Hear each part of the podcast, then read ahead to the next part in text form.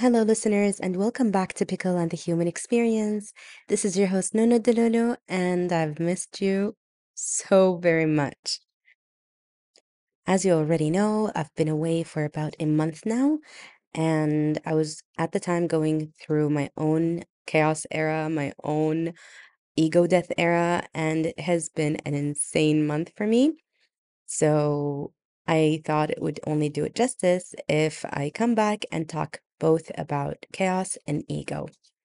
Now, chaos and ego are quite common in the human experience. They happen quite a lot in our lifetimes, uh, to some people more than others. At some point earlier this week, I was talking to a colleague about uh, where I was for the past month, and uh, the least I could say about it is that it's chaotic. And at some point, I started talking about or mainly describing my life as chaotic, and I was taken aback by that uh, because, well, the thing is, I've always known my life to be chaotic, but I it was it was different this time. And then I realized that my feelings had changed about the word chaos, and my perception is completely, le- not completely, but mostly different because now I know that the thing is, life doesn't change that much. It will keep doing its own thing. It's our perception and our our own ideas about it change. So in in that moment, I realized, w without really knowing it, that my perception of chaos has completely changed, and the way I perceive it, the way I talk about it is completely different now. Years ago, when extremely chaotic things used to happen all the time, um, I was still in a uh, in a state where I wanted to have control over life. I wanted to have control over my goals, control over how things go, and right now, I'm in a way more peaceful state, knowing that I do not control anything and just letting things flow however they want to flow. And that has given me a lot of strength to push through everything that has happened. And so let's define chaos. Now, chaos in the dictionary is the complete disorder and confusion. Now, if you remember in my last episode, we talked about the different phases that people go through when it's time for them to change something in their lives. And the first uh, phase is usually fear. That's when you're afraid to make changes. That's when you are not sure what to do. That's when everything is just not working. And that's because we as people, as souls, more specifically, as a soul, you already have this innate calling to make a change, but you may not realize it right away. And then life starts giving you and showing you different things based on the way uh, or based on the callings that your soul is asking for. So when it was time for me to change things in my life again, um, things just started popping up left and right in my real life. So for me, it was changing uh, some social media stuff. It was changing the way I dress, a little bit of changes here. And there were definitely changes in my health as well. Um, for more than a year now, I've been struggling with a tooth problem. And the moment that I decided that, okay, I'm going to end this problem here and now because it was quite literally affecting my day-to-day activities, the next day I fell in a very, very, very bad flu. And I didn't really know what to do about that because I, you know, I don't really get sick all that much. But when I do get sick, it's quite insane. It's intense. It's um just not the best experience you would want to have.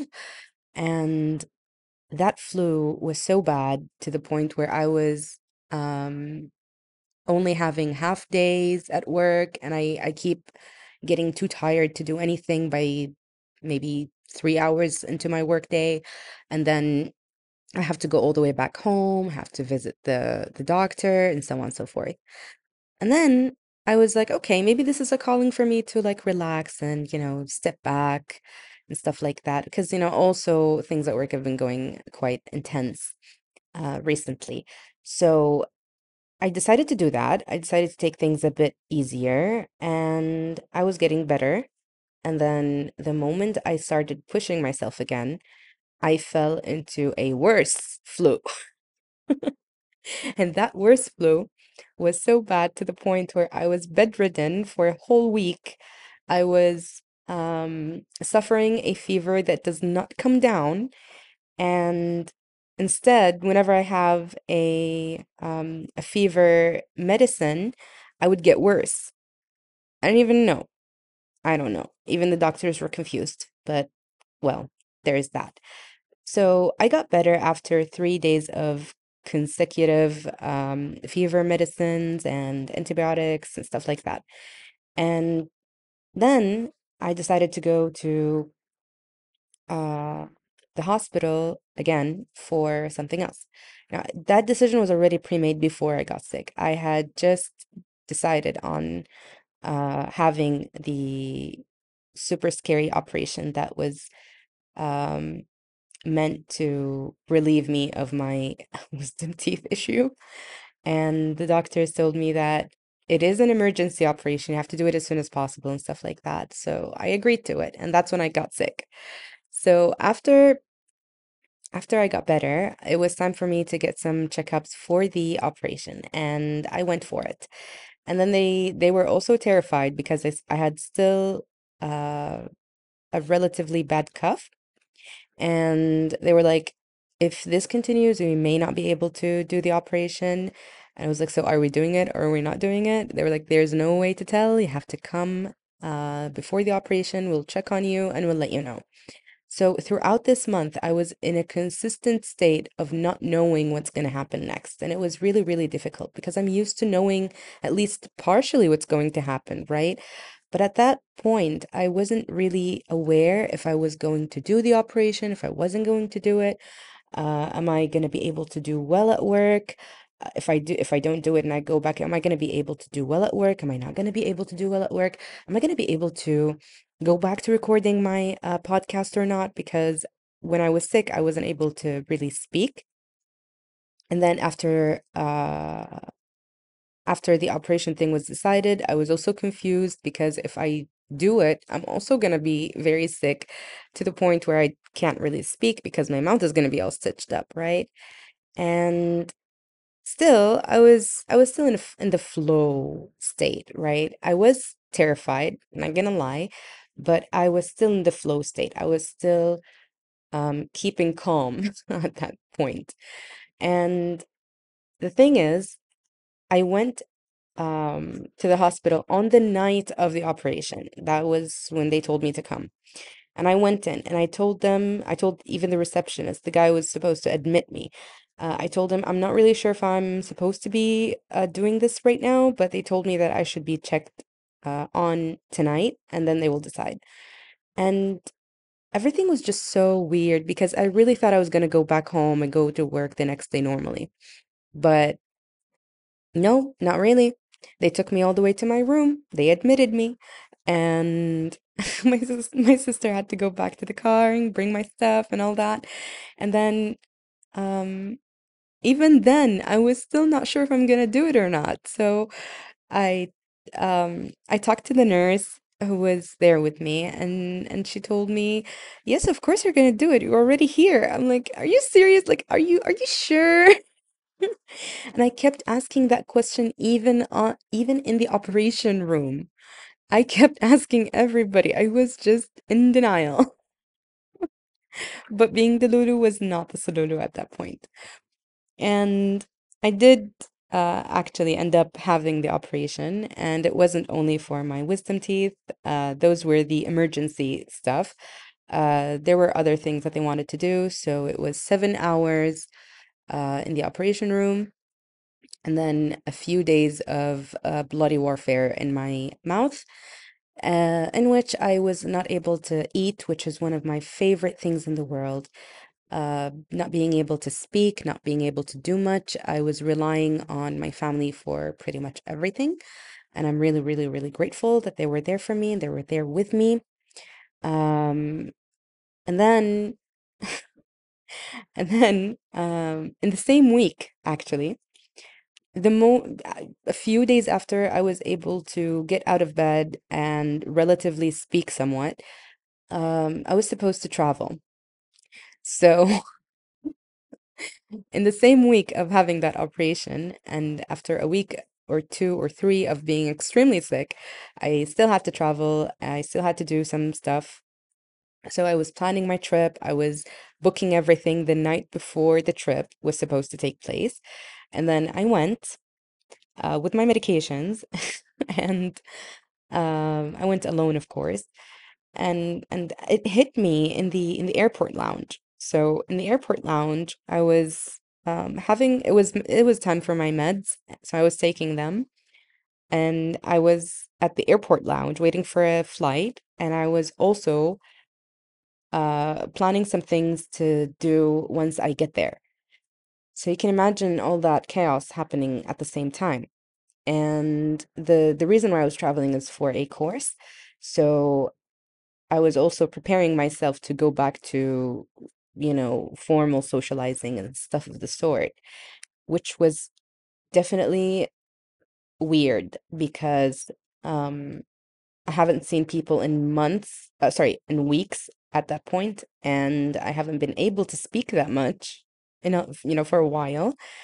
And I was I was I was just overall, you know, processing everything. And when I did uh travel, I ended up meeting people from all over the world, and this podcast has been shared with people from all over the world. People from the Far East, people from the Far West, people from the middle, people from the South, people from the North.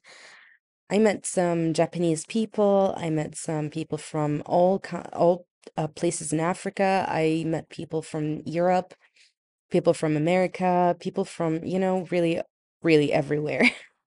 It was it was wonderful. It was really, really refreshing to, you know, be surrounded by literally the whole world. And I loved it. And um, I did very well at the course. I felt the pressure of the instructor uh, asking me to be like a sidekick for him because I come from the same uh, background as the course, apparently. And I ended up being a mini tutor for those around me, which was really, really fun. It was it was like I'm fast pacing back into life. And uh, at the same time, I was having meds. At the same time, I was managing the whole food situation because I still can't eat very well. Um, and it was a week long, the course. And then I went back to my place, or let's say my home. And after coming back, uh, it hit me that I have to go back to work now. And that's an, a whole different story. So I went back to work. Um, I was I was quite confused most of the work week because everything is new now. I forgot most of the things that I was doing, so I was like catching up with everything that I had, all the deadlines that I have, uh, everybody that I need to reconnect with. And it was also a chaotic time at work because we had this very big thing happening, and most of uh, the people I usually deal with were weren't around. So I was mostly just uh, doing what I can at that point. And now that it's the weekend and I'm back in my room and I'm back and everything is like relatively calm, everything is, you know, somewhat um, relaxed, it hit me that I also did not upload in a very long time. And that made the the little empty spot in my heart that made sense because I love recording this podcast and I love talking to you, all of you, and um, I love sharing with you because from the responses that I'm getting, and I'm very, very grateful for, um, it really, really, really means a lot to me. And apparently, there are people who are benefiting from this podcast, so I'm very, very grateful. And finally, this journey of chaos that I have been through for the past month has been life altering because after waking up from that surgery, I was not myself. I was someone new. And I'm still getting to know this new person, and I'm still getting to, you know, better understand everything again. And it's just wild. But the thing is, the thing that got me through all of this is the constant flow state. I'm in a constant flow state. No matter what I'm faced with, no matter what difficulty, no matter how chaotic and insane things can get, I'm still here in a flow state. I still accept whatever is happening and I deal with it accordingly. Now, I also mentioned something about the ego death. Now, what is the ego?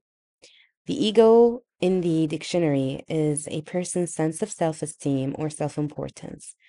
In other words, it is also the part of the mind that mediates your conscious and unconscious sides, and it is responsible for reality testing and sense of personal identity. Now, how I would define ego from a soul perspective or point of view, it is the tiny um, shell around a very tiny seed. So we as children, we come up to the world as teeny tiny fruit. And inside the fruit that the world is uh, dealing with, so if let's say you're an apple, okay, or a lemon or whatever you you would think of yourself as a fruit, okay?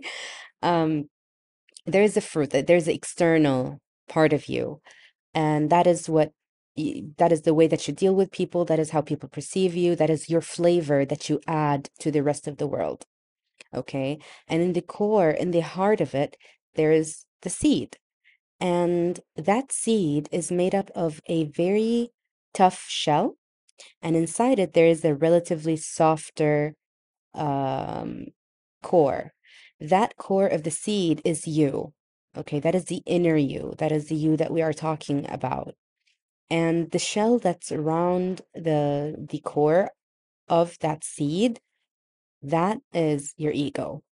Okay? So let's explain more. The ego is the shell around the core of the seed. Now, what does that mean? That means that your ego is the thing that protected you when you were very, very little. As young humans, we come up to the world, we have no idea what's going on. We all, we only uh, We're only reliant on our caregivers. We think the world is all love and fun for us. We think everybody loves us and so on and so forth. But as you grow in that uh, period of your life, you find out that there are people who are mean for no reason. There are people who are doing this and that for no reason. And it's just really confusing. So, as a child who has not yet developed self uh, protection, your ego does that for you. Okay. So, your ego has had a purpose all along. It comes up when you are young to, or it is developed when you are young to protect you from all the weird things that happen in the world that you're not ready to face. Okay. However, because it is a hard shell, you eventually grow to become the person who can do the protecting for yourself. You can become the person, or you do become the person who takes care of themselves, who learns how to protect themselves, who learns how to deal with the world and its people and everything like that. Now, the thing is, when you do grow, when you're attempting to grow, the ego, because it is a hard shell that doesn't really grow, it's just there to protect that version of you, it doesn't really grow with you. It is the same, it stays the same. Okay. And that is a bit of a problem when you are about to grow, when you're about to change your life, because it will try to contain you inside. Okay. What protected you one day could be what's hindering you the next. And that is the normal state of things because, you know, just like when you build a house to uh, create stability and comfort for your uh, family, and the family itself grows, At some point, you'll need to move to a bigger house if you have a lot of uh, kids, if you uh, are having more people in your family. Let's say your uh, let's say your your parents are moving in with you and stuff like that. That makes your needs different and that makes your life different and that requires that you have a different bigger house to accommodate everything. And that's what happens with us as well. We grow we become skillful we become wise we become um, experimental we become adventurous and all of these things they cannot be contained within the small shell of who we used to be when we were children okay? So the thing is when you uh, plant these seeds Okay, let's say you have 10 seeds and you plant them in, not all of them grow, right? Because sometimes the shell is so hard, it's so rough that it does not allow the tiny seed to actually, or the, the core to actually break out and grow into a new tree. Okay, and this, if you're into gardening, you know this. So that is the example where ego becomes the problem that doesn't let you grow out of what you know and become the person who you're meant to become. So as a person, as a core, if you are strong enough to break out of that ego, that's when your life is going to start to change. And that's why we see a lot of people not really changing because it's comfortable inside. It's the comfort zone. I've known it, it has protected me all my life, it's good for me. And that was definitely the fact for a long time. But at some point, that stops being the fact, and, and now it's time for you to change. So the ego is a bit tricky because again, we trusted it for a very, very long time. And sometimes it, uh, comes off as intuition.